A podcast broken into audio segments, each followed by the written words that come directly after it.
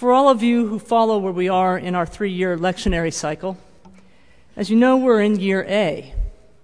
In year A, we read the Gospel of Matthew. However, this week we read from John's Gospel. And this week begins four weeks of sequential readings from John. From my Air Force cryptologic days, I called John the Enigma Gospel.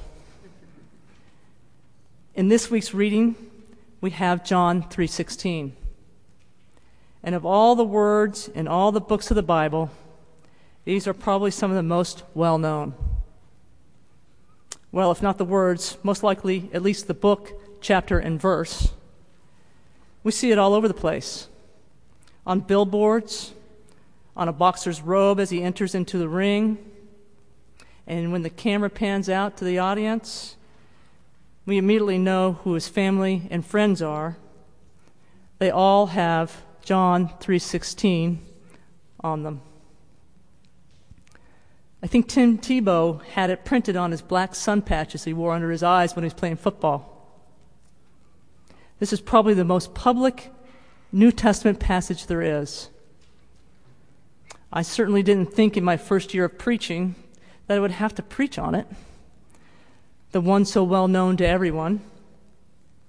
I was hoping to avoid it this year and then maybe again in Lent of 2020 when it comes around again. I figured by 2023 I might be seasoned enough to take it on. But here we are. In our gospel reading today, we do get a bit of dialogue before we get to that famous passage we are brought into the scene rather abruptly. We know that Jesus is in Jerusalem because just before this scene, we have the story of Jesus cleansing the temple.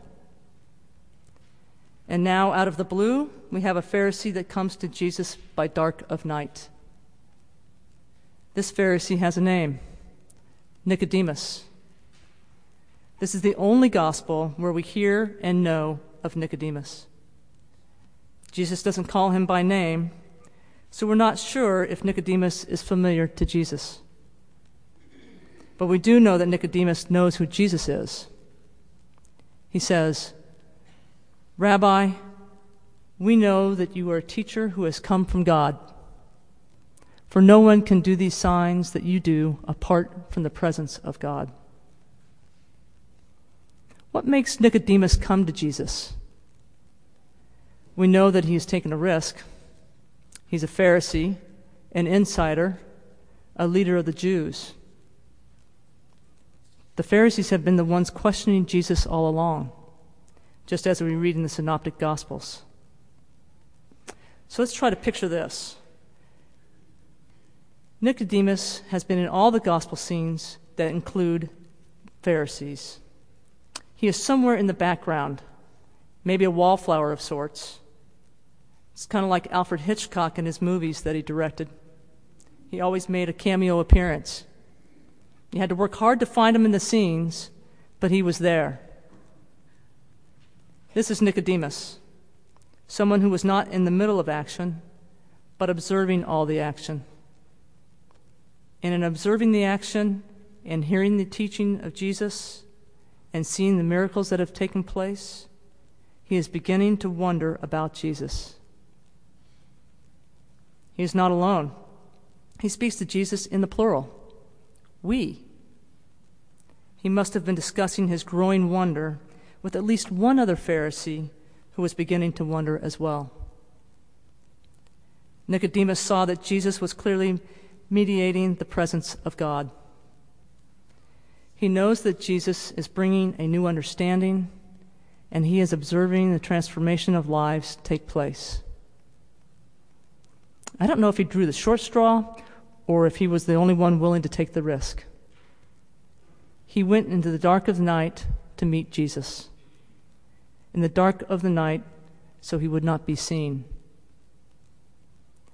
Although Jesus may not be familiar with Nicodemus, he must recognize him as a Pharisee because Jesus begins to answer a question that has not been asked but he has been answering a question about the kingdom of God to many Pharisees as he travels. As we recall in Luke, when we read the parable of the Good Samaritan, Jesus told the parable in response to the question from a Pharisee What does it take to inherit eternal life? This is about the kingdom of God.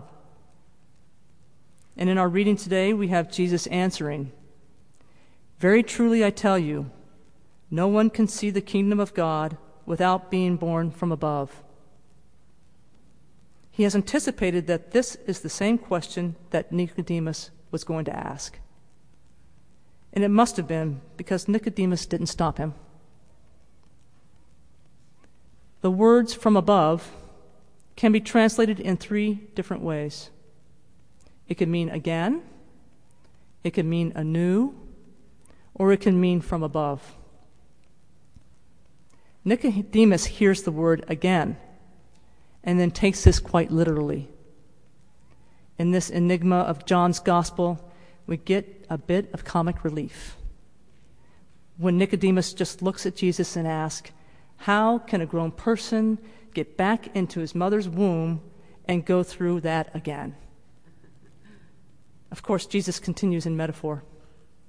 It is John's gospel. Jesus' words are meant to move Nicodemus to the next level of understanding. The last we hear from Nicodemus in this scene is when he says, How can these things be? I wonder what that conversation is going to be when Nicodemus goes back to report to his friend what he has learned. And this is when the writer of John's Gospel makes a brilliant literary move. Nicodemus is no longer in the scene, and we, the readers, are put right in it and are being directly spoken to.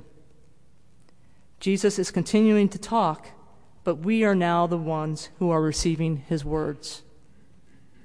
We are now in an encounter with Jesus.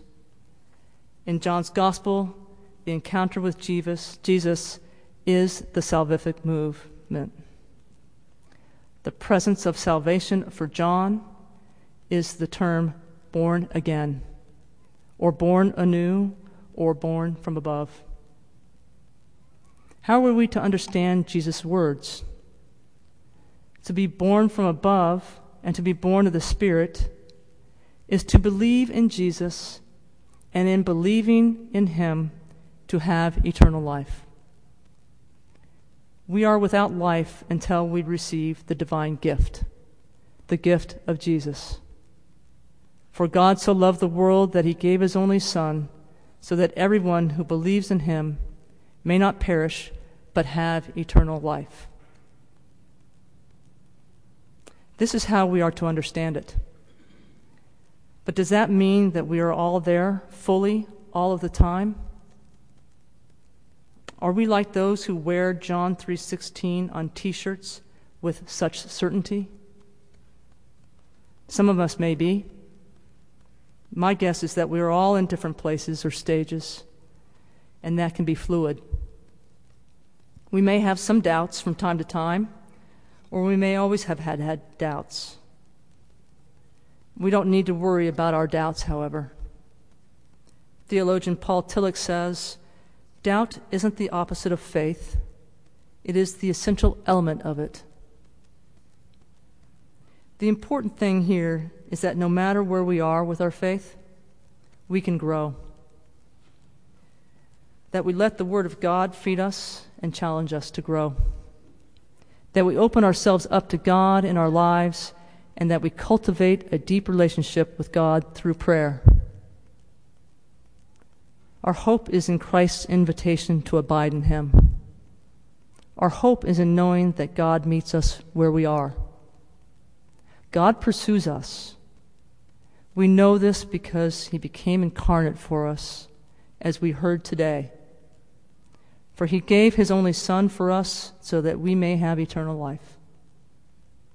Eternal life is what Jesus gives us. Eternal life sharing in the life of God, at one with God, at one.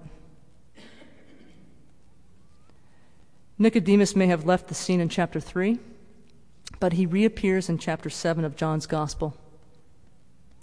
In the scene in chapter 7, the Pharisees are asking why Jesus has not been arrested. Nicodemus defends Jesus when he says, Our law does not judge people without first giving them a hearing to find out what they are doing. Does it? In his in the night encounter with Jesus, something must have begun to happen, to turn. He didn't reject what Jesus had told him, and it begins to work in his heart. And then Nicodemus reappears in chapter 19. He came to help Joseph, Joseph of Arimathea, another secret disciple of Jesus, buried Jesus after his crucifixion, this time in broad daylight. Nicodemus left the darkness and came into the light. His heart was turned over the course of the story told in John's Gospel. Being born from above, as Nicodemus learned, is about what we do with our heart and our life. The good news is that God is prepared, even eager, to bring about a change of heart in us and to bring us into new life in Him. From darkness into the light, at one with God. I think we have as much to learn from Nicodemus as we have from numbers on a t shirt. Amen.